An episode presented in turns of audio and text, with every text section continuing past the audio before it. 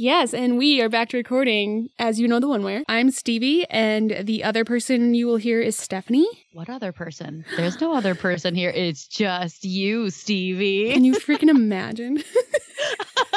they all find out I'm just insane. I mean, that is also true.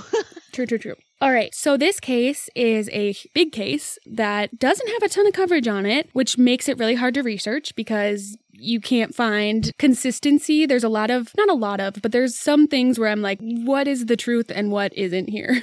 So I'll have a couple places where I'll be like, it's not really confirmed if this is what happened, but either way, I watched a TV show. It's one of my favorite TV shows. It's called Your Worst Nightmare, and it's literally just filled with your worst nightmare.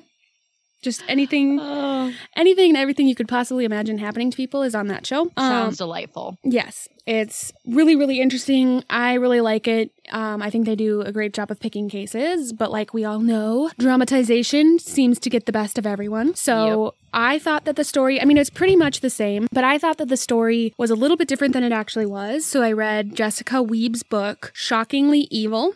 I got some more information from that, but then I also got some more information from online news articles. And so there are some inconsistencies. So I tried my best to get the most accurate information. Otherwise, I think it's a, a very interesting story. And I went through a lot of the court documents. So I have a lot of what the statement of facts were in the court case. So that kind of made it a little bit easier to put Yeah. together. Let's get going. Are you ready? I am ready for my worst nightmare. Seriously. A call came in to Jacksonville police on July 10th, 2005, regarding a welfare check for elderly couple Reggie and Carol Sumner. Carol's daughter Rhonda called to report that she was worried about her mother and stepfather because she hadn't heard from them for, for a couple of days, and usually they would talk every two to three days. Ooh, yeah, that is not a good sign. Never. And at this point, it had actually been about four to five days, and so she was very concerned. Now, again, accounts differ here, but either she went over to the house and the police went there with her, but she was already there, or the police went separately. I think she was already there. So the police got there and nobody was home. They knocked, nobody answered, but they noticed that the back door was unlocked. They entered the house and found some unusual things, but the Sumners were nowhere to be found. So, let's learn about the Sumners. Reggie and Carol Sumner were a married couple. They had been married for four years, and they had a very unusual but lovely love story. James Reggie Sumner and Carol Alford originally met in high school and were high school sweethearts. They were an enviable couple on campus, but after high school ended, they parted ways. Reggie decided to enlist in the Navy. After serving his tour, he was honorably discharged from the Navy. He got married and got a job working for the railroad. Carol ended up getting married as well, and she had some children. Her first marriage ended with divorce, but she ended up getting married again to another man who nearly killed her. Oh, She suffered years of abuse from her second husband until 1987 when Carol was shot seven times in her family home. what? Her husband took off and eventually turned the gun on himself. But So- she lived. She lived. So I looked so hard for this. I looked for the original police report. I looked for newspaper articles about this. I couldn't find his name. I couldn't find her married name. Like I tried so hard to find out what really happened, like how she survived and where she was shot and but I got nothing. So somehow she survived. She got to the hospital, but she was in severe condition at that time. Eventually, after she left the hospital, she went home and her 10 year old daughter kind of became her caretaker, trying to nurse her back to health. She didn't really have anybody else to be there for her. Now she was a single mother, so her daughter grew up really quickly and nursed her back to health. But she was a really resilient woman and she knew that she needed to provide for her family, so she went back to work as soon as she possibly could. Wow. But it did take her about eight years to quote fully recover physically. So she struggled with it for a very, very, very long time. And that's just the physical. That's not the emotional, you know. Right. She was a civil servant for 25 years. She worked for the Citadel and the Charleston Air Force Base. But due to life being miserable, cruel, and unfair, Carol was met with another blow. She found out that due to a blood transfusion that she received when she got shot, she had contracted hepatitis C. No. Oh, yikes. Yes, and not only What, what year was this? so the tri- blood transfusion was 1987. Oh, okay, yeah. Yeah, that makes sense. So not only was this like physically, you know, a disorder that she had to deal with for the rest of her life, but mentally she's like, am I ever going to leave this trauma behind? I'm never going to get away from the abuse that this motherfucker, you know, put me through and every day I'm going to be reminded of this. But again, she was strong and she continued to persevere and She eventually got a new job at a cable company where she finally had a little bit of luck, and um, Cupid's Sparrow came along.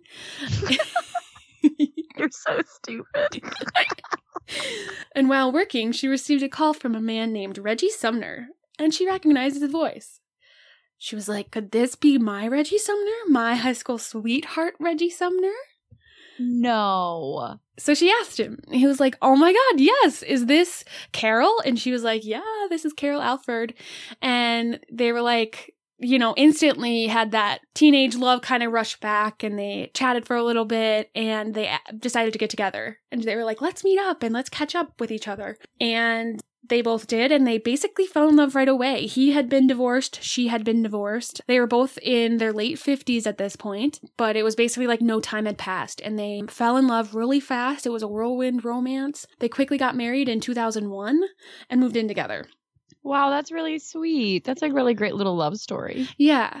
And everyone was like super happy that they had found each other. And Carol's daughter, who, you know, had been through so much with her mom and you know, could have been apprehensive about her getting into a relationship with another guy. She didn't, her first two marriages didn't go very well, but she loved Reggie. She said that he was a very kind, gentle, and giving spirit, and you could not ask for a better friend, husband, or stepfather. Oh, wow. Oh, that, that is quite the approval. Exactly. So soon, the 61 year olds, they're both the same age, 61, were retired, and they had decided to move to Florida. Both of them were in very, very bad health. Reggie thought that the climate and weather in Florida would help them health wise, especially he had lung issues. Um, mm. And so he thought it would be easier for him to breathe, but it would also allow them to enjoy their retirement, you know, Florida weather, Florida sunshine, beaches, you know. Yeah. Typical retiree. That makes sense. I mean, a lot of people their age end up going to Florida. Exactly. So Reggie was diabetic and he had recently broken his leg in a fall which they said that this was a severe fall and that he was basically immobile. He needed a wheelchair. Yeah. He needed a wheelchair, a walker, or a cane, but pretty much the wheelchair was the only way he could get around. Carol, because life fucking blows, got liver cancer and she was going through chemo. She also had diabetes, fibromyalgia, and hepatitis C, which she had gotten from that blood transfusion. Carol. Oh I know. no. But they're going to doctor's appointments. They seem to be, you know, happy. They were frail and old, but they were happy and they were ready for retirement, ready to spend the rest of their lives together in Florida. They're 61 at this point. That's not that old. No, that isn't. That's not old at all, quite honestly. Like both my parents are older than 60. Me too. Yeah, they but they both had rough lives, you know. Yeah, I mean she was shot 7 times, so I think Yeah, she has a right. on you. Yeah. So they had been in Florida for about six months when the welfare check was called in by Rhonda, Carol's daughter.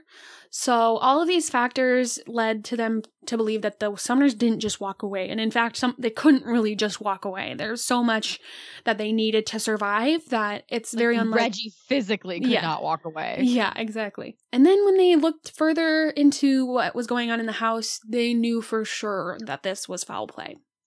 So, upon entering the house, first they saw that there was a fully cooked, uneaten dinner, fried chicken.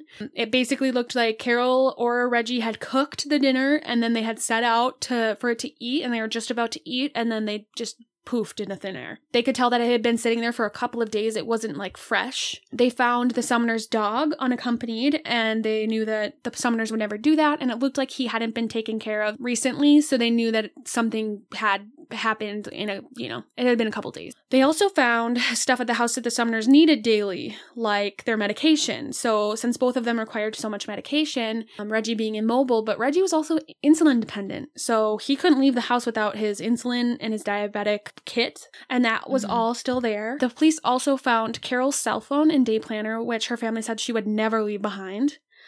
They also found latex gloves strewn about the kitchen, and then Just they know- like how many like different pairs of latex gloves, they, or like they said latex gloves strewn about. That's what the court document said. There's no specifics as to how many, but there was enough for it to be like not one.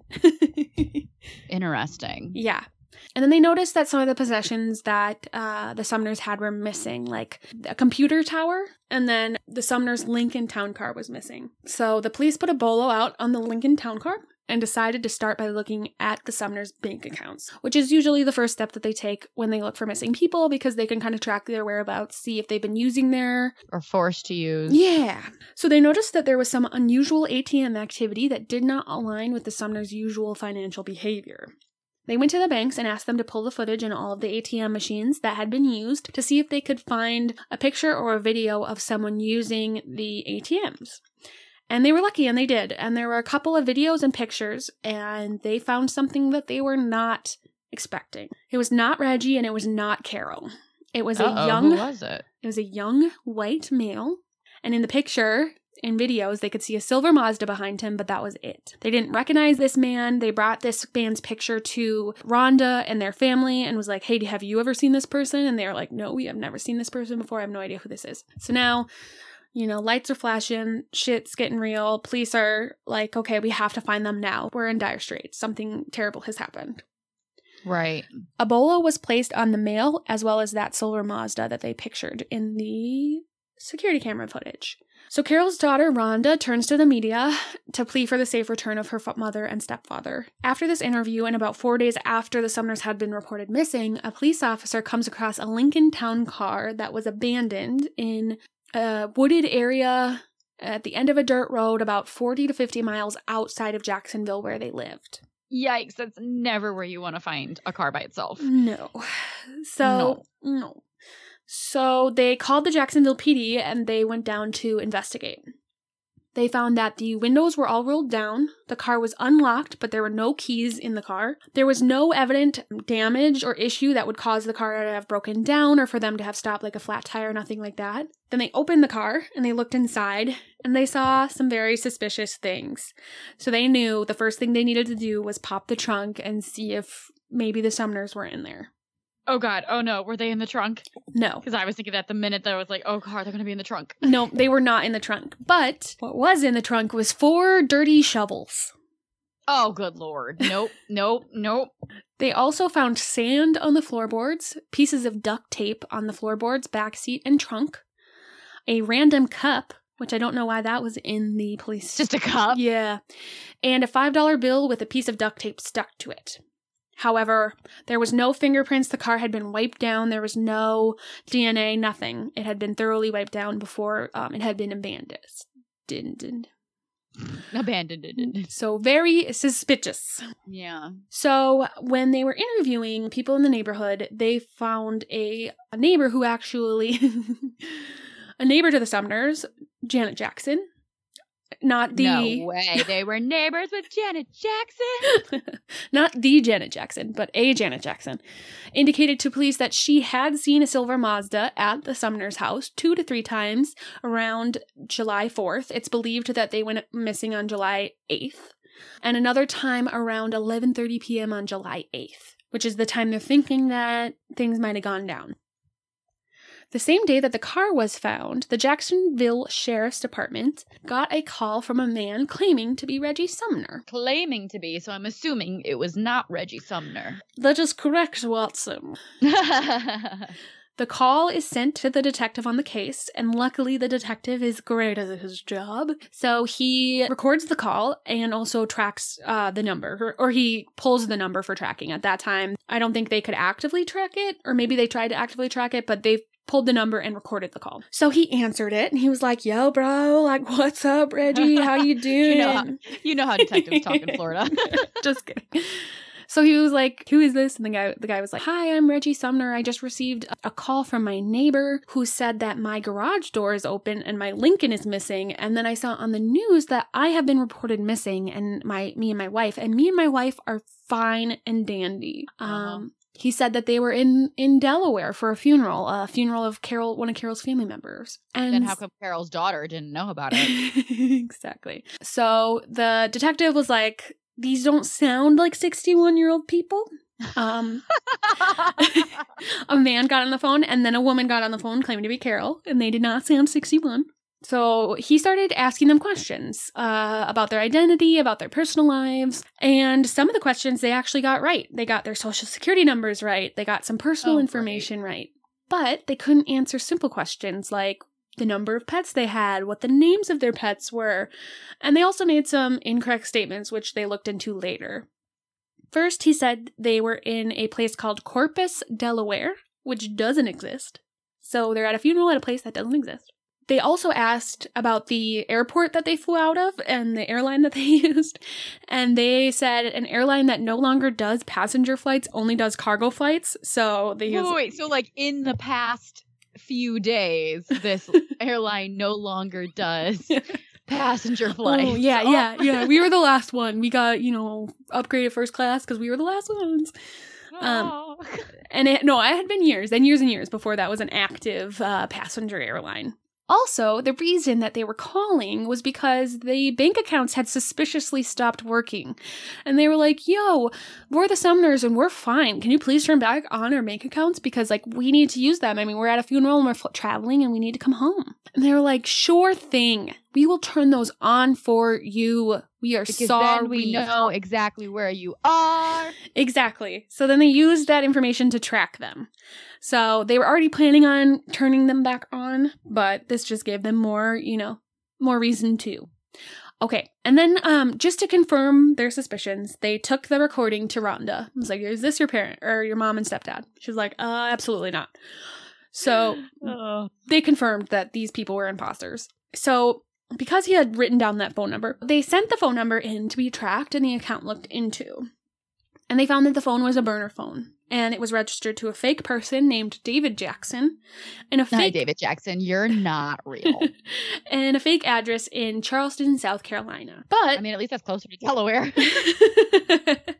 they were able to track the phone's location and put it near the Sumner's house on the day of the believed missing kidnapping situation. Oh, they oh, yikes. Also found that that phone had called a rental car company. So the police contacted the rental car company and was like, "Hey, do you have a reservation under this phone number?" And they were like, "Oh my god, yes we do. It's a reservation for a silver Mazda and it has yet to be oh, returned. it's delinquent." And they were like, "Who is it registered to?" And they said, "A one Tiffany Cole from Charleston, South Carolina." They were like, Oh. Tiffany Cole. Who's this? So they went Sorry, I'm being very dramatic. So they found out that the Coles, Tiffany Cole, actually knew the Sumners. Tiffany had grown up near the Sumners when they lived in South Carolina. I don't think I mentioned that. I said they moved to Florida, but they were originally in South Carolina. okay. I was going to ask because I wasn't sure if I missed that. No, but- I don't think I ever said it.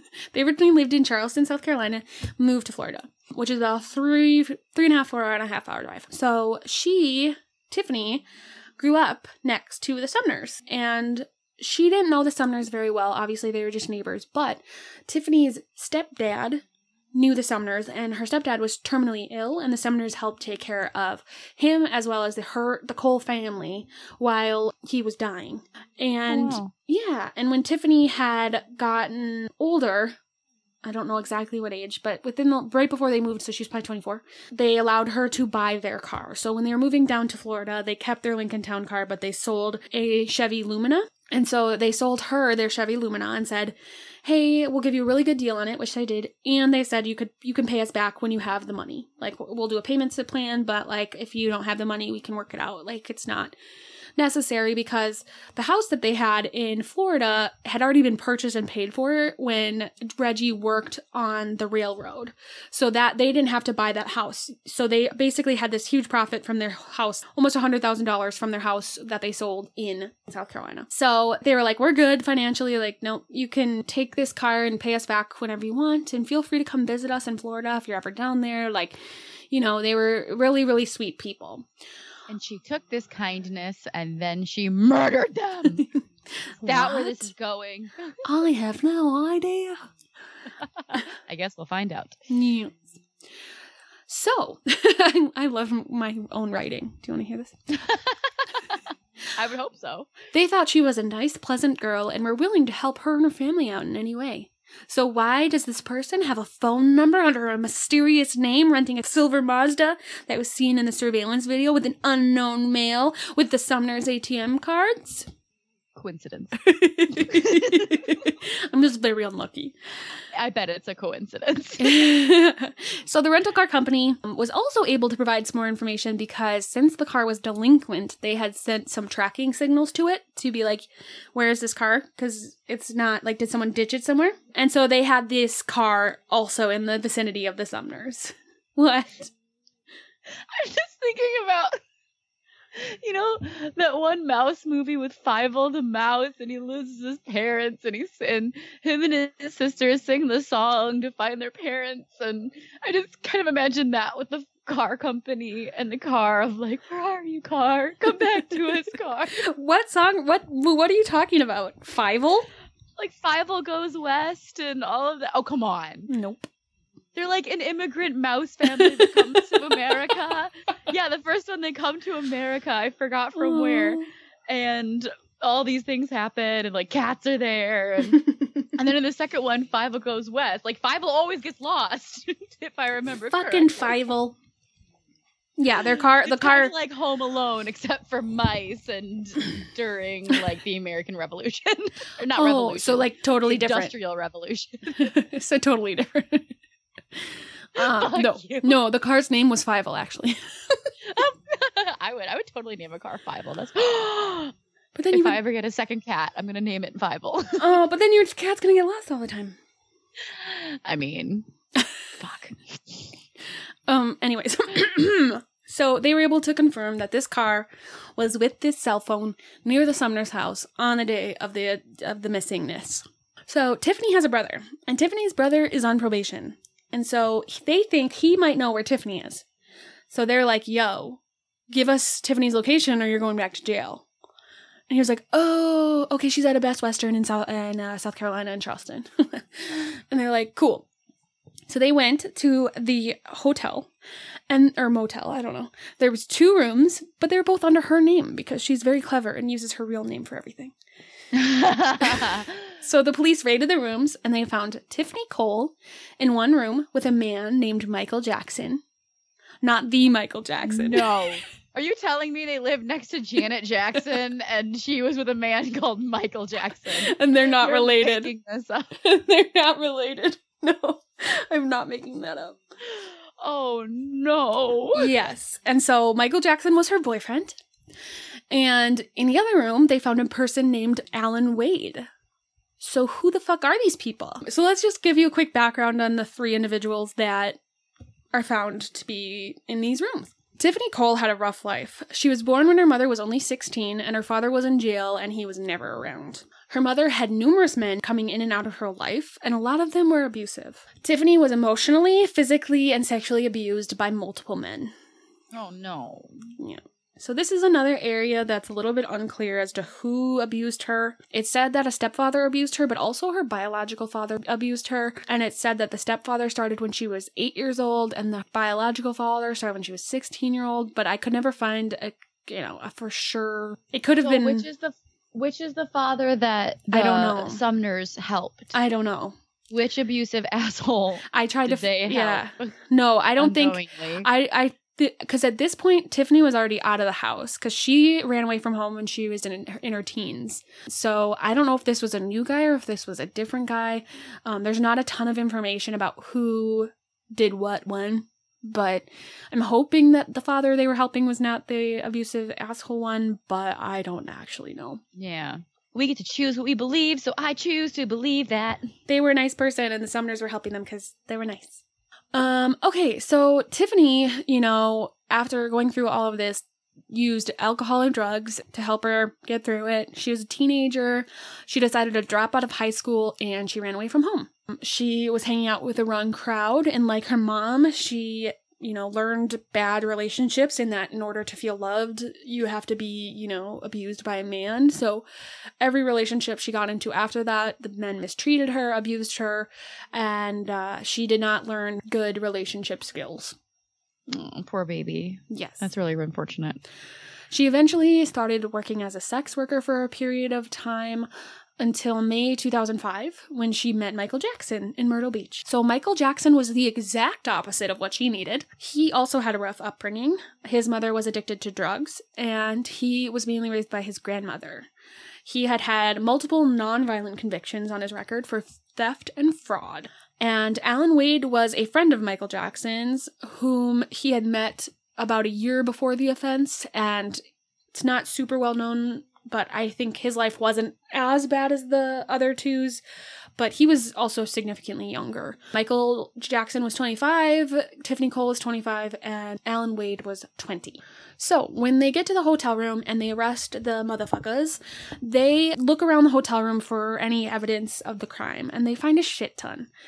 So in Alan Wade's room, they found the keys to the Sumner's Lincoln Town Car, which you're in South Carolina, four and a half hours. Why do you still have the keys? Why do you have the keys? I'm so confused. A trophy, maybe? So weird though, man. In Tiffany and Michael's room is where they found the most evidence. They found a suitcase filled with the Sumner's mail, financial statements, social security information, personal information, Reggie's wallet and driver's license, as well as a check from the Sumner's checkbook made out to Alan Wade in the amount of $8,000. Wow. So they found a lot, a lot, a lot, a lot, a lot. Even more than that, but that's just the, you know, major pieces. The cliff notes. Yes. So the three were arrested and brought in for questioning. They were separated and interrogated individually.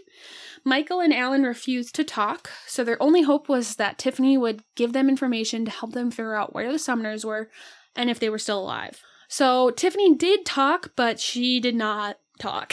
she she came up with a ton of inconsistent stories. She said she had no involvement. She doesn't know what they're talking about. She didn't know they had, you know, any of the Sumner's information. And then it was, oh yeah, I guess I did call the police and pretend to be Carol. That was me on the phone, but I did not know that the Sumners were dead. And then it was, you know, this, this, and this. Why did you do it? Exactly. So we'll get into her te- her her interview and her testimony a little bit later. But she does give the police the information that they need to solve this entire case. She Yep. tells them about a fourth person who was involved. His name was Bruce Nixon. He's 18 years old. What?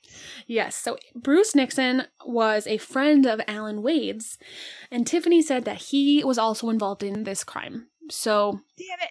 what? I'm sorry. I thought of a joke. I was like trying to think of a joke right before you said Bruce Nixon's name, and I couldn't think of it in time. And now that you're talking, I totally thought of the joke that I was going to make. What is it? When you were like, in his name, and I was going to say Percy Jackson. You're so stupid. um, it's all the Jacksons. yep. Um, Okay, so sorry. Start over with uh. So Bruce Jackson. Yeah. No, fuck.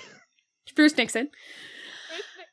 Bruce Nixon was involved because he was friends with Alan Wade and he actually lived in Jacksonville, Florida.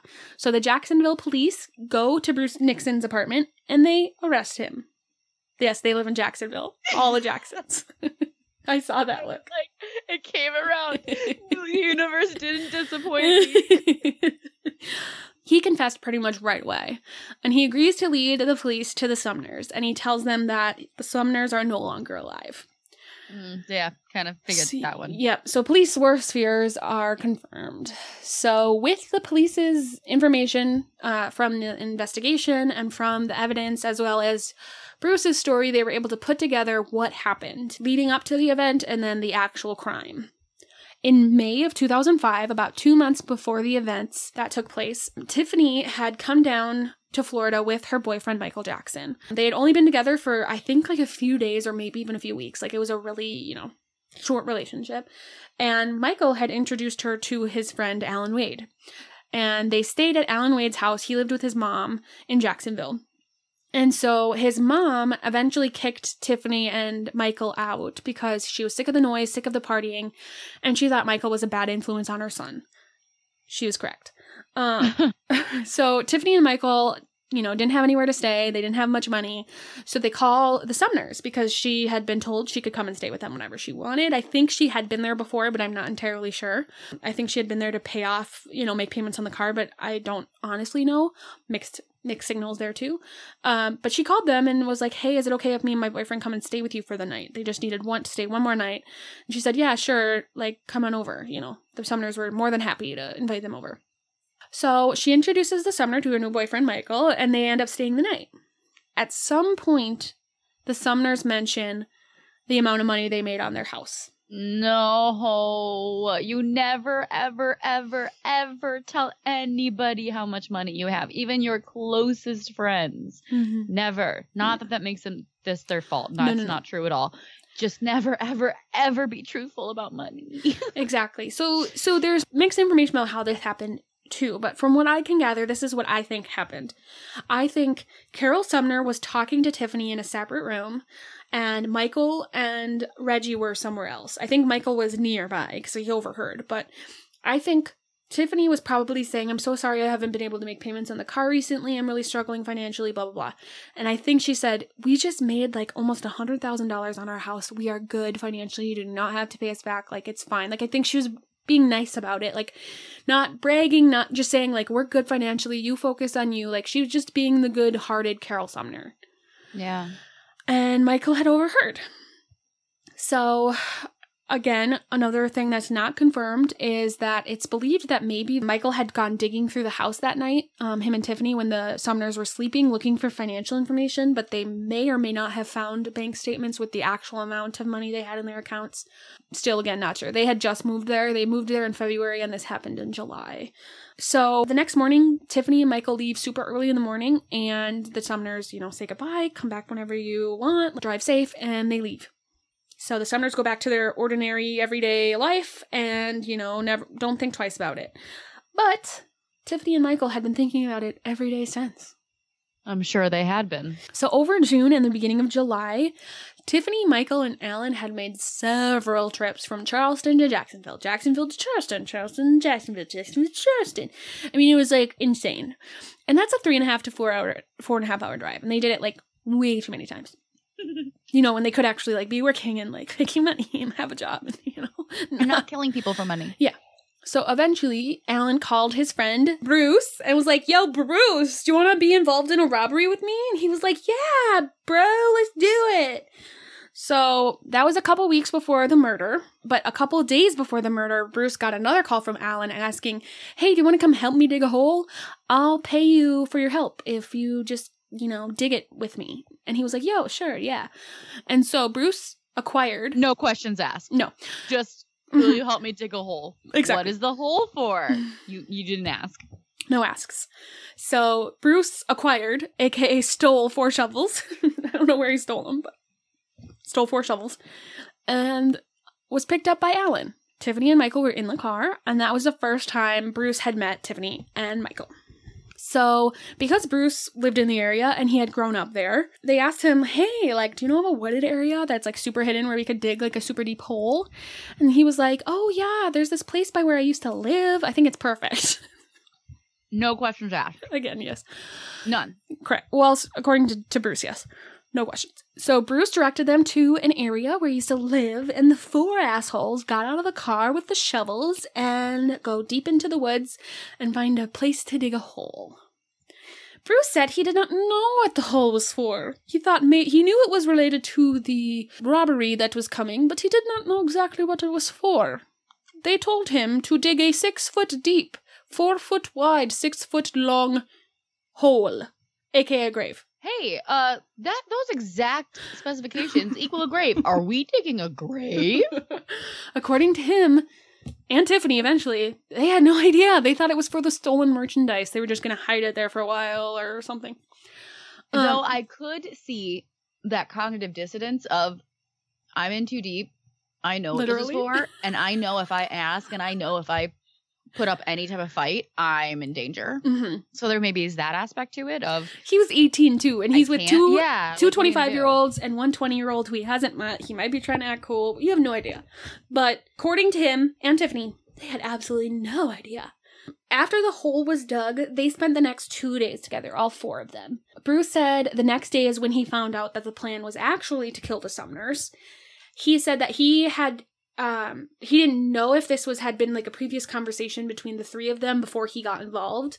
He didn't know when this killing thing like officially happened but he found out the next day. And he tiffany all four of them were in the room talking about killing the plan, like what the plan was going to be. If they were going to be there when the Sumners got home, waiting for them after an appointment, or if they were going to knock on the door and just, you know, burst in, break in when they were there. How are they going to kill him? Michael said that they were going to inject him with some of their drugs and kill him that way. And so they had like multiple, you know, plans. And Tiffany was in contact with the Sumners, and she knew that they had some physicans appointments. I hate you. I hate you. Can't believe you just did that. So, Stephanie, please tell them your physician story. So, all right, people. We all have those moments where sometimes you read things, and even if you're smart, you read things the wrong way. Well, when I was in high school, I had to take the stupid plan testing, which was like, here's these general questions, and this is what you should do with your life afterward. And so I'm reading my results, and I'm getting like graphic designer and stupid shit. And then I look at the thing, and I'm talking to my mom, and I was like, Mom, it says I should be a physician. And my mom looks up at me, and she says, A physician? and I looked at it and went, Oh. And she said, Are you sure you got high scores on reading comprehension? because those were my highest scores. Well, and like a physician, you have to be like super, super smart and you can't even say the word. Maybe that's not the right path for you. And you know what? To this day, I will totally admit every single time I read the word physician in my head, in my internal monologue, it is said as physician. And like, well, I mean, go you're not say it, wrong. It, I have to like translate it from like Stephanie's mind to real life people that it is not physician. it is physician. except for now, I always say it as physician, but just because it makes And me laugh. Now Stevie's being an asshole calling it a physician. I also can't say the word sprinkler. Hey, I read I read omnipotent as omnipotent for a very long time. Oh my god, that's amazing. You're not alone in this fight. So remind me about the physician. Um, so Tiffany had been in contact with Carol and had known about what their plans were for the next couple of days. So she had been calling them under the guise of like caring, I think.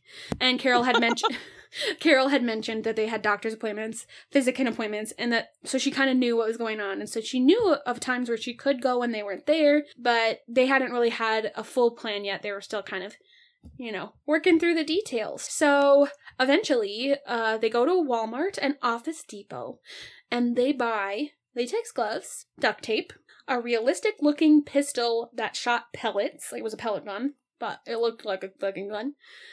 And You're still gonna get charged with a firearm. If you make people think you have a firearm, you get charged with having a firearm. true, true, true, true, true. I said firearm so many times. Firearm and plastic wrapping. They had plastic wrapping. All good things. Yeah, and what you Nothing need- sinister going on here. Not a kill kit at all. Mm-mm. Tiffany also was really smart and she paid for all of these things, but she wrote checks, personal checks. Obviously, she didn't have the money, so she was writing bad checks. But all these checks were in her name. She signed for them, so she obviously was there when it was being purchased. Just please note that. Unless they forged your signature. No, they didn't. Well, I guess with a check, you you'd be like the, the cashier, like neither of you look like a Tiffany. true. True, true, true. So July 8th came around and they decided today is the day or tonight is the night. So they made the decision that Alan and Bruce were going to go up to the house because the Sumners didn't know them and they were going to knock on the door. So Tiffany and Michael dropped them off and waited around the corner in the Mazda until they got the all clear. Alan and Bruce knocked on the door and told the Sumners that they were having car problems and asked if they could use their phone. And the Sumners, being the trusting, caring, kind people that they were, invited them in and showed them to the phone. Then, in an instant, Alan yanked out the telephone cord, grabbed Reggie, forcing him down on the couch, and then Bruce held up the realistic looking toy gun and told them if they cooperated, they wouldn't get hurt. Lies. Yes. Carol was begging them, like, don't hurt us, take whatever you want, like, we'll be, you know, we'll be complicit. So they complied. They were just like, go for it, like, do your thing. Yeah. So they were bound, blindfolded, and gagged with the duct tape. Oh yikes. And then once they were bound and they couldn't see, that was the main thing that Michael wanted because he knew that if they had gotten loose, they could have identified him. So once they had their eyes covered, they use the walkie talkie feature on their cell phones, which whoever used that, that has to only have been used for construction workers and murders. Um, false. My very first cell phone was a damn Nextel cell phone in my family. We talked to each other through those walkie-talkies because it was free. You didn't have to pay for minutes on the walkie talkies. so we would Oh, constantly talk so to each other through walkie-talkie. I didn't have a phone So until take back those words. Sorry, I didn't have a phone until I was 18, so I don't know these things. Okay, sorry. I apologize for making fun of you. But still, walkie-talkie feature. Hello, um, they're blindfolded. The coast is clear. Come on in, niner niner. Yeah, you think they'd maybe be able to uh, recognize maybe Michael's voice or especially Tiffany's voice if she hops on the walkie-talkie.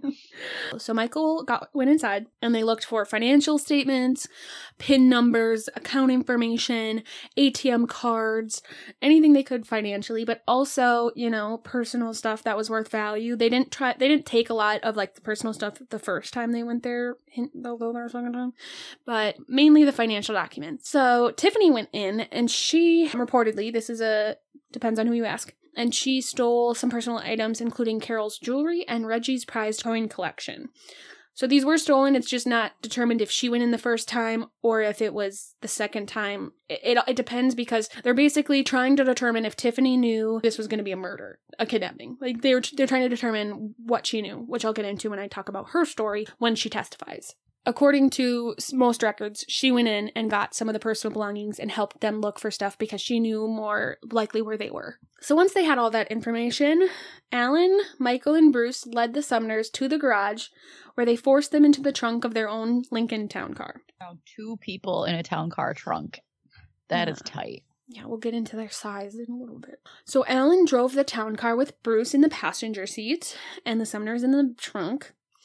Tiffany drove the Mazda with Michael in the passenger seat, and the plan was that if a cop car for some reason was to pull either of them over, Tiffany was supposed to speed off and cause the police to chase her so that the boys could get away in the Lincoln to the pre dug gravesite without issue. However, the police didn't stop them, but they did have to stop for gas because the Lincoln was low on fuel, so they did have to stop at the gas station with the Sumners in the trunk, which is just sad, Hmm. terrifying. So then they drove out to the wooded area where there was the grave, and Tiffany stayed in the Mazda on the road.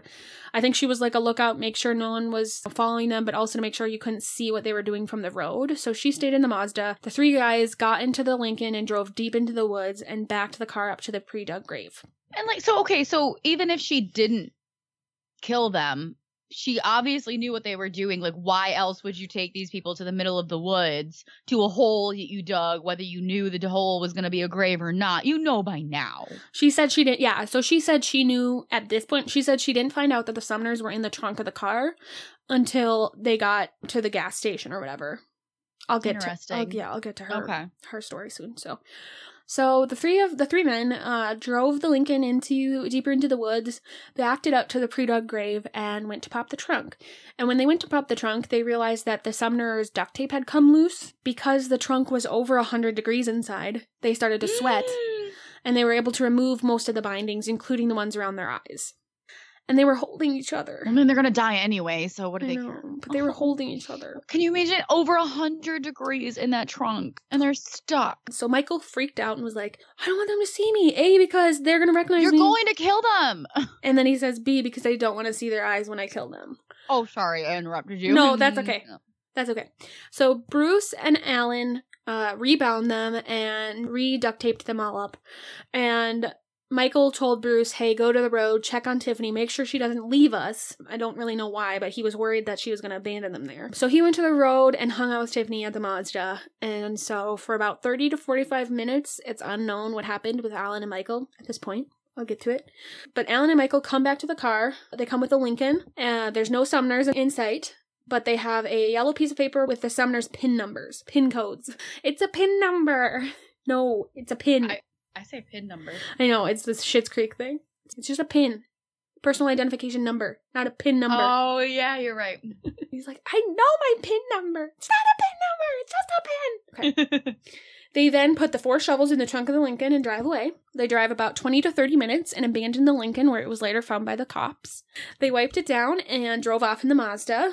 They did not waste any time and stopped at ATMs on the way to the hotel where they were planning on staying for the night. They get to the hotel and then Tiffany and Alan went to Walmart again and got more latex gloves, which I'm not sure because a box of latex gloves, you get like a shit ton.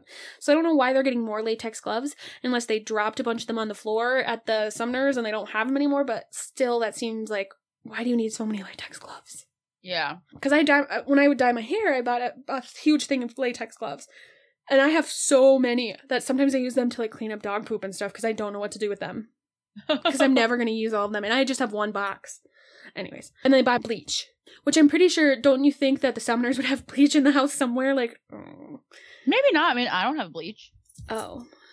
I Wait, do I have bleach? you probably do? I don't think I do. Do you have any Clorox products? Yeah, I have Clorox wipes and like spray. I think that has bleach in it. Because they bought Clorox, but I think they bought the liquid, but whatever. Who fucking cares?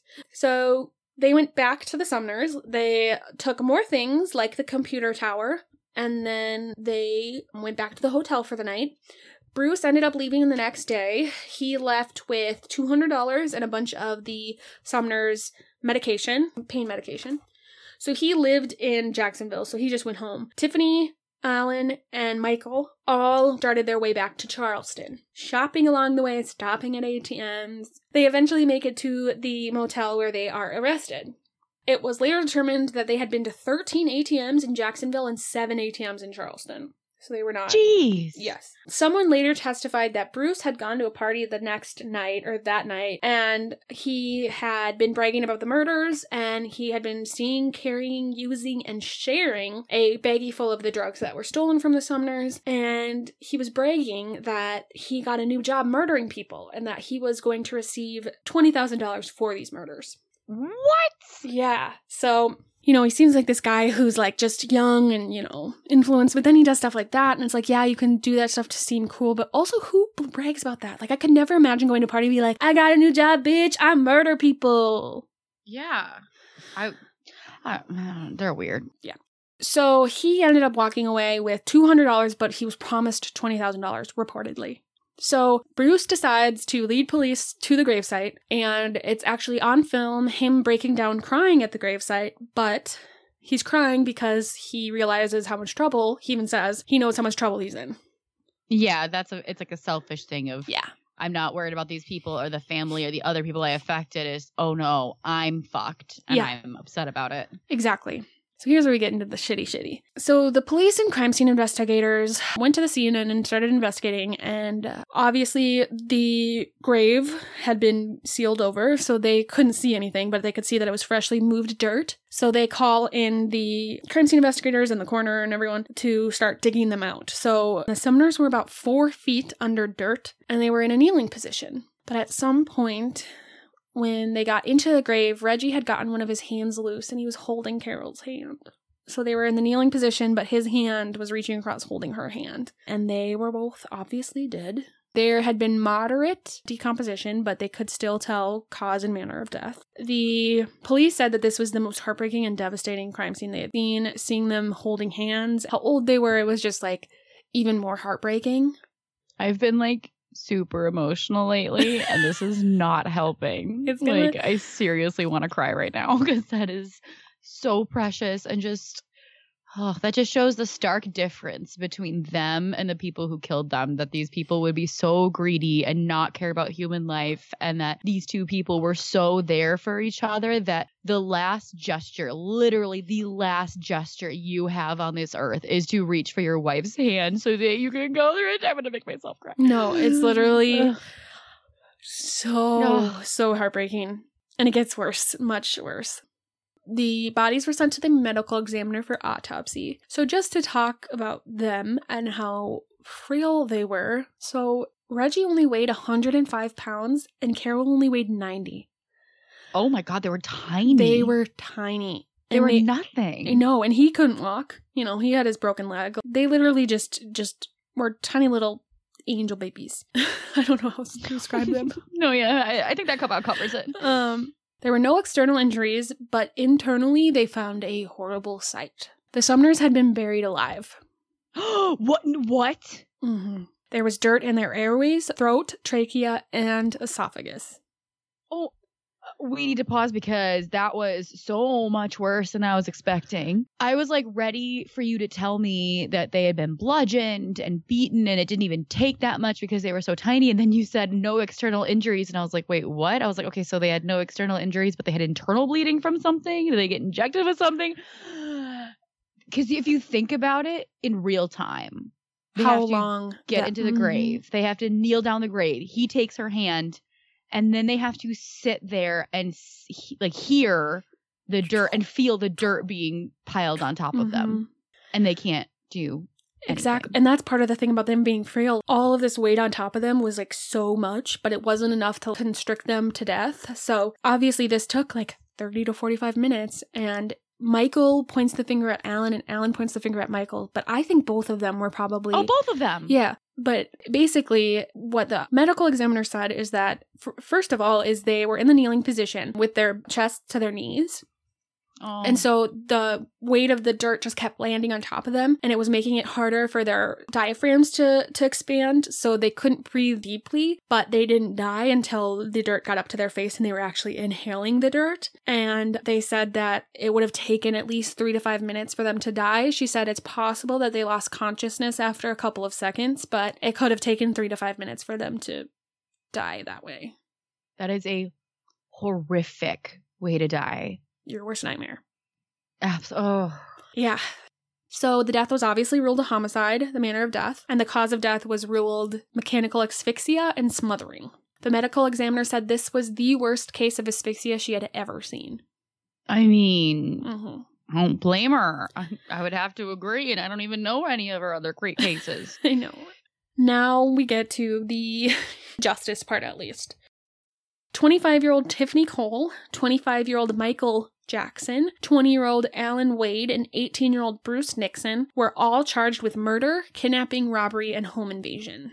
Good, because that is exactly what it was. Yep. So Bruce agreed to testify against Michael, Tiffany, and Alan, and he pled guilty to all charges and was set to be sentenced after he completed testifying against the other three. So he pled guilty, but he wasn't sentenced yet, and the recommended sentence was 52 years, but that was all dependent on his testimony. Michael's well, tri- Florida is a capital state, right?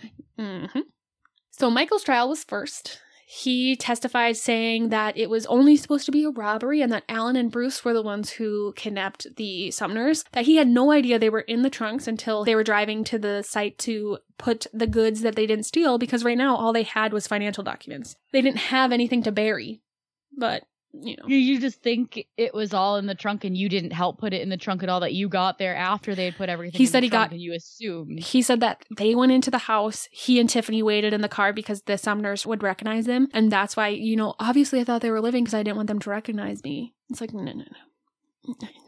But luckily, we had Bruce, and Bruce testified to exactly the story I just told you he said that Michael was the ringleader and most of the planning was his idea. But Michael did say he was Reggie on the phone, but that Alan was the one who buried the Sumners. It was not him. But luckily, the jury believed Bruce and believed his testimony as well as the evidence that the prosecution laid out, and he was found guilty of first degree murder, robbery, and kidnapping, and he was sentenced to the death penalty.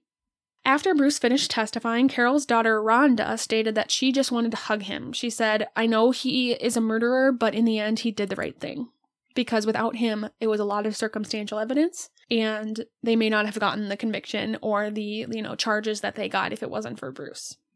Yeah, it's rough because it is a little bit of he said, she said. Yeah. But I mean, Bruce didn't minimize his involvement. And he matched some of Tiffany's story too. Tiffany obviously minimized the shit out of what she did, but he seemed to be pretty honest. And his account did match with the evidence that they did have, the circumstantial as well as some of the physical. So I do tend to believe his story because he was the one who had the toy gun. He was the one who did X, Y, and Z. So Next was Alan's trial. He was also found guilty and sentenced to the death penalty. And finally, we get to Tiffany's trial. All three of them did testify during their trials, but Tiffany's is the most questioned as if she was guilty or not, and like how guilty she was. So I'm going to read what she testified to what happened. So, according to Tiffany, Tiffany and Michael met in May 2005 at Myrtle Beach. In June, Tiffany met Michael's friend Alan in Jacksonville. Later in June, they went down to Jacksonville again and had a little bit of money, enough to stay two nights in a hotel, which this is the, like I'm telling you, it's conflicting because this is what she says, but she stayed at the parents' house. Was this a different visit? Like, when did they have money? I have no idea. Yeah. They wanted to stay one more night but couldn't afford it. That's when Tiffany remembered Carol offering Tiffany a place to stay if she ever was in Jacksonville and wanted to visit. So they stayed one night at the Sumners, and at one point, Carol mentioned to the $99,000 house sale profits. They had made multiple drives to and from Jacksonville and Charleston to hang out with each other. And then on July 4th, thing one, thing two, and thing three, um, made another. That's how I write my notes when I get frustrated with people. Tiffany, Alan, and Michael made another trip from Charleston to Jacksonville to start a business. It said that Michael was looking for a building so he could start his own business. Now, with what business? Doing what? Where? When? How? What building? What? Uh, I don't know. He only had $20 to his name, so good luck starting a fucking business. Jeez. Um, so she had to start writing bad checks along the way to, you know, get them to this place. And I, I don't, I still don't understand her story entirely. But okay, so on July sixth, Tiffany overheard Michael and Alan talking about getting some property and talking on the phone about digging a hole. She asked Michael what was going on, and he said he and Alan were going to steal from the Sumners. So she was like, "This is the first time I'm hearing of this." What a crazy idea you have. and I want nothing to do with this. And I literally put dot dot dot pouty face. no. Poor me, I did it. So it turns out they were talking to Bruce on the phone, Michael and Alan. So they ended up picking up Bruce and they drove to a secluded wooded area where Bruce used to live, and that's where they dug the hole. And she assumed it was for hiding the stolen property. You know, she saw the, you know, six foot deep, four foot wide, six foot long, you know, hole, but she said that they thought that that was where they were going to put the hidden the stolen property and that's why she bought the plastic tarp was to waterproof it but the duct tape and the latex gloves Full of it. exactly she said she didn't pick out the murder kit items that michael had gone and picked it out she had just written the check and she didn't know what they were for so she said she dropped thing one so she said she dropped off thing three and thing four at the Sumners That's so great. Thing one is Michael. Thing two is Tiffany. Thing three is Bruce. And thing four is Alan. But they're very interchangeable because this is a made it. up story.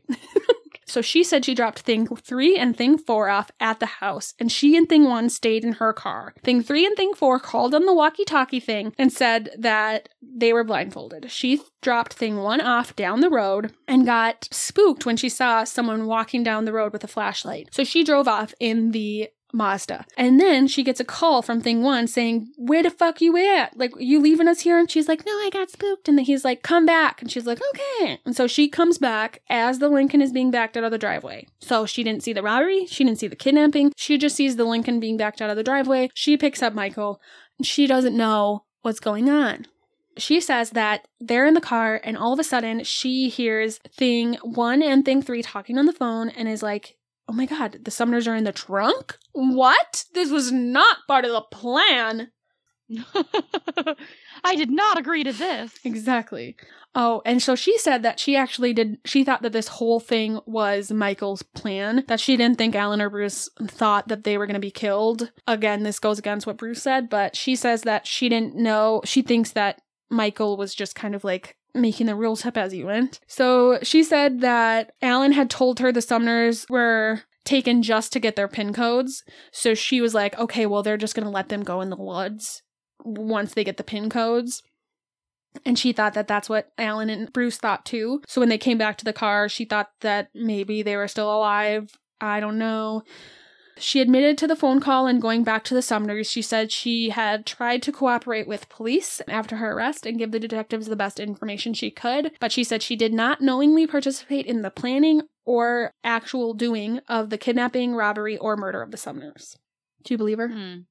Not really. I mean, Yeah. you. Ha- uh, I think maybe on some level she maybe believe or has to believe that, or like Yeah, we'll she get in- has to stick to that story because Mhm. what happened was so awful. Exactly. So we'll get into that a little bit. So I tried to find the victim impact statements. So there was three victim impact statements read. Oh, sorry, she was found guilty. Um, but during the pen. Sorry, she was found guilty just the same as the guys. So during her penalty phase, when she was going to be sentenced, there were three victim impact statements one from Reggie's sister, Jean Clark, one from Reggie's sister in law, Carolyn Sumner, and one from Carol's daughter, Rhonda, who was read by Carolyn Sumner because uh, Rhonda didn't want to read it. So she read it on her behalf. Yeah, I could not even freaking imagine. I tried to find information about the victims of like things that they like to do because I wanted to do our ending subject where we pick something they like and we talk about it. But I could not find any information about the victim impact statements except when they're talking about the people who did the crime, not their loved ones. So I mm. couldn't find anything that talked about them as much. But basically, you know, those three victim impact statements were read, and then a bunch of people were brought up on behalf of Tiffany, basically saying she doesn't deserve the death penalty. Her mom spoke and talked about her rough upbringing. A couple of her cousins, I think, spoke, and then a bunch of people from the jail spoke. So, jail administrators, as well as correctional officers and prisoners, basically saying she was a great prisoner, she was a great person, didn't deserve the death penalty, life in prison is good enough for her. Her lawyer stated she wasn't a major participant in the crimes and was under the control of her boyfriend. The judge, however, did not agree. He stated that she held the flashlight as the grave was being dug and was present when the Sumners were placed in the trunk. She purchased the supplies and pawned the Sumner's stolen items. Did I say that? No, not the pond part. Yeah. So on her way back to Charleston, she pawned the t- computer tower as well as Carol's jewelry. Wow. And at this point, she knew she was dead. Oh, yeah. She had to have. I think eventually she admits that she thought they were probably dead. Quote What gave what, what gave you that clue? what, what gave it away? Don't be suspicious. Don't be Don't be suspicious. suspicious. Don't be Don't be suspicious. suspicious. Don't be suspicious. Don't be suspicious. Don't be suspicious. So the judge said, quote, she was thoroughly involved. She knew exactly what she was doing and participated without hesitation. And without her, the Sumners would never have a connection with the other three men. She is the center point of this. I mean, honestly, yeah. I mean, they they are responsible for their own actions, but During sentencing, they also had a psychologist who interviewed Tiffany to testify to Tiffany's mental health. First, he testified that she did not have a psychotic disorder, she was sane, she was competent to stand trial, yada, yada, yada. But he did say that she suffered from polysubstance and alcohol abuse, chronic depression, and a personality disorder, not otherwise specified. oh, Yes. So we'll get into some points of that in a little bit later. So he said that, quote, lifelong stressors helped shape Tiffany's mental state. She was diagnosed with a personality disorder based on the following attributes one, her abnormal dependency on others, two, her masochism for seeking things that caused her problems in life. And three, she had cluster B features that led to failures of conscious to stop behaviors. We'll get into the clusters a little bit later as well. yeah. I think I remember them. Yes. Quote, she had a pathological need to be in abusive relationships, and she was a follower and wouldn't have initiated the crime, but wouldn't have stopped it. Which I think we can agree that's probably how it went down. So she was sentenced to death. She was the third youngest woman on death row in United States. Uh, she was in Florida. Bruce Nixon was actually sentenced to only 45 years instead of the 52, I think because of his testimony. I am thinking the judge was a little bit more lenient. So I looked all of these people up on the interwebs um, at inmate records, which is super fascinating. Alan and Michael are still on death row. They are still alive, but they are on death row in, you know, 23 hours a day solitary confinement kind of thing. Um, Yikes. yeah, and they've been that way since 2007, and there's no scheduled execution date for either of them. Bruce Nixon is scheduled to be released on August 7th, 2048. So I don't know if that's like set in stone or that's not 45 years because they committed the crime in 2005. But either way, maybe they only have to serve a certain part of their sentence. Yeah, you usually you have to serve at least 80% of your sentence. Obviously, there are not a ton of women on death row, so Tiffany was interviewed quite a bit about her being on death row and how she thought that A, she wanted to abolish the death penalty, but B, she thought it was unfair that she was on death row and she was basically fighting for her life. She did an interview with Diane Sawyer where she said she isn't that person anymore. She looks at her sentence as life row instead of death row. She says, I have peace, I have joy, I have a sound mind. So she said that she is doing well, but she doesn't want to obviously be put to death, and she thinks that it's legal murder. She was appealing the case at the time, but then in 2017, her death sentence was thrown out and she was given a new sentencing hearing because in 2016, Death penalty cases that did not have a unanimous vote for the death penalty were considered eligible for new sentencing hearings. So her Oh. yeah, so her vote was 9 to 3 for the death penalty. So, because it wasn't unanimous, she gets another sentencing hearing. When I look at her inmate profile, she's still on death row, but she's not sentenced to death. Like her their her sentence thing is just open. Yeah. She is sentenced to life in prison for robbery, I think. So obviously she's not going to get any less than life, but it's it's either life without parole or death. And so right now there's not a scheduled hearing for her to get her new sentencing, but right now she's off, not scheduled to be executed, does not have a death Mm. sentence right now. Yeah, it's tough because I definitely agree that it's legal murder. Like I don't agree with the death penalty, but it's like hard because of the awfulness of what happened. Exactly. It's like hard to feel sorry for people like this who are about, Exactly. you know, it's like, well, I may not believe in the death penalty, but exactly. it's hard to really fight myself on it. Exactly. Prosecutor Jay Plotkin said, quote, I was a prosecutor for more than 20 years. There is not any case that I prosecuted where the crimes were more vile or cruel than the torture and murder of the Sumners. This case lingers in the heart and soul of our community. Mrs. Cole is certainly entitled to and should exhaust all of her legal rights to appeal. I am personally confident that she received more than adequate representation and a fair trial. Because at this point, she did have appeals left. They have all exhausted their appeals by now, but she does have that new sentencing hearing that's not scheduled yet. But yeah, so that's pretty much it. Like I said, I couldn't find too much information about the Sumners. I can just tell you that they're fighters and they fought till the very end. They were very in love. They had a wonderful romance, but they also had really shitty, shitty life luck, man. I right, Especially Carol. They couldn't catch a break. It and just when you think that they are, because they're they just they made such a profit on their house, and Reggie was able to buy the one in Florida, and so they were able to keep the profits out of the old house. And it's like, uh, nope, yank, and we yank get yanked away, In the worst way possible. mm-hmm, in like the worst way imaginable. Yeah, so this is a horrible case all around. So I said I was going to talk to you about the clusters of personality disorders. Stephanie and I have uh, psychological backgrounds in multiple ways. What up? we also studied it. What?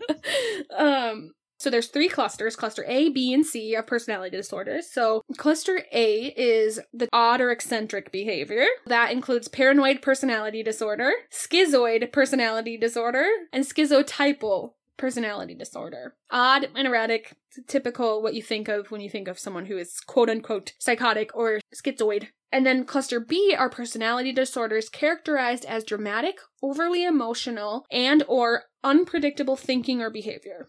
So these include antisocial personality disorder, borderline personality disorder, histrionic personality disorder, and narcissistic personality disorder. And she was in the cluster B, Tiffany was. And then cluster C is anxious or fearful thinking or behavior. This includes avoidant personality disorder, dependent personality disorder, and obsessive compulsive personality disorder.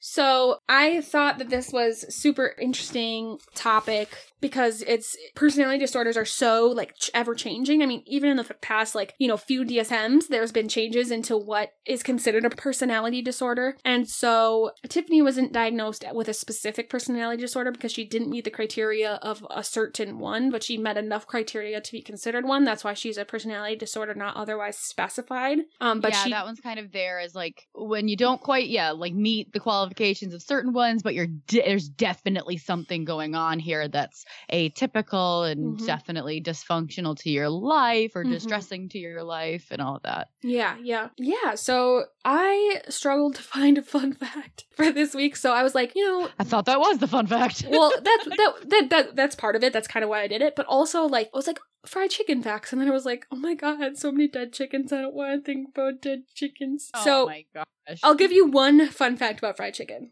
Guess where fried chicken originated? the South? Scotland. You're no. Uh, 100%. You are messing with me. No. What? Scotland. They eat sheep's brains and intestines. Um, excuse me, they're gonna be very upset with you. Uh, no, th- that's a fact. Like they actually like white and black pudding is actually really good. What is that? Basically, it's it's like a sausage Mm-hmm. Or like a yeah, But it's called pudding? Um, black pudding is like the blood of the sheep, and the white pudding is with the brains. It's actually really good. Okay, so here we go. I will pull up the actual facts so that I can prove that I am right. Credit to the Scots or the ancient Egyptians. okay, I did not read that part. is this Ask Jeeves? Is this the is this the source material? No, it's multiple sources. Let's pull up this the first one. It's National Fried Chicken Day. Fun facts. It's today's not National Fried Chicken Day. What is actual National Fried Chicken Day? I don't know. July sixth. That was like two days before they were killed. No, you gotta be kidding me! And they had fried chicken. Well, they didn't have fried chicken. They were supposed to have fried chicken. Also, And it a was tragedy homemade. in this. Can you imagine, Yes. like, 'cause, like, even if it wasn't fried chicken, like, just about to sit down at dinner, so hungry. and then all this shit happens, like, on top of everything else. Like, couldn't you eat my fucking dinner? Okay, so the Scottish invented fried chicken. They were the first to deep fat fry it. It had previously been baked and broiled in the US. Before World War II, fried chicken was considered a special occasion dish. Oh, 6% of Americans eat fried chicken every day. every day. Every day. 6%, That's that's too too- many percent. No, that's too much. Every. It's not special anymore if you eat it No. every day. And the secret behind KFC's successful fried chicken was actually the purchasing of the first commercial pressure cooker ever produced in 1939, which Colonel Sanders purchased and converted it into a pressure fryer. Wow. Yes. So there was a lot of other Look ones. at him. Yeah. you think you're better than me? You think you're better than me? but Pressure cooker. but yeah, so that is the story of this week. That was the Sumners. Your worst nightmare to a T. Honestly. Um, Like, is there is there anything even else? Like, as if the show is your worst nightmare, this is obviously the worst nightmare. So it's just reruns of the same episode, season after season, or no, I have so many cases. what's worse? What is No. worse? Oh my god. The worst episode ever is the first episode. Well, okay. No, no, no, no, no. There- There's two. Ep- okay, I'm going to talk about a lot of those episodes here because they're fucking insane. And when you think there can't be many more, there are so many more. It's terrifying. But Things we do each other. seriously. But I have a bunch of them written down. I actually have scheduled out our next recording for the entire year. Yeah, so we are going to have it scheduled, but I do have a bunch of Worst Nightmare episodes in there that obviously I have to do a ton of research on to make sure that we have the right facts because there are some facts. Like in the Worst Nightmare episode, they say that Tiffany was like a granddaughter to the Sumners or a daughter. That's like super speculation. Like that. They were just trying to make it, and they said that she's the one who helped bury them alive, which nowhere else did it say that she had anything to do with the burying alive. hmm But, anyways, yeah, so it's hard for me now to watch TV shows. This podcast has definitely ruined true crime TV shows for me because now I'm like, what is the truth? This was your idea. No, it's good to know, though, not be ignorant, I guess. But yeah, so thank you so much for listening. Please follow us on Instagram. I post stuff there every now and again, especially when new episodes are up. We also have a Twitter and all of this information as well as pictures, sources. Remember the show I watched was Your Worst Nightmare and the book I read was Shockingly Evil, Jennifer Weeb. I'll put all of that information as well as links in the show notes as well as on the blog. We have an email. Email us at you know the one where at gmail.com. We're you know the one where everywhere else. Um, you know the one where.com. We'd love to talk to you because we don't get enough communication with the outside. Well, I don't get enough communication with the outside world. Speak for yourself. She has friends and things to do. But yeah, so thank you. Anything to add, Stephanie? No, I don't know how I'm gonna sleep tonight, so thank you. You're welcome. This is why you can't trust anybody ever. Can't tell them things or do things with them. nope. Thanks for listening. Go have nightmares. And then I'm sorry.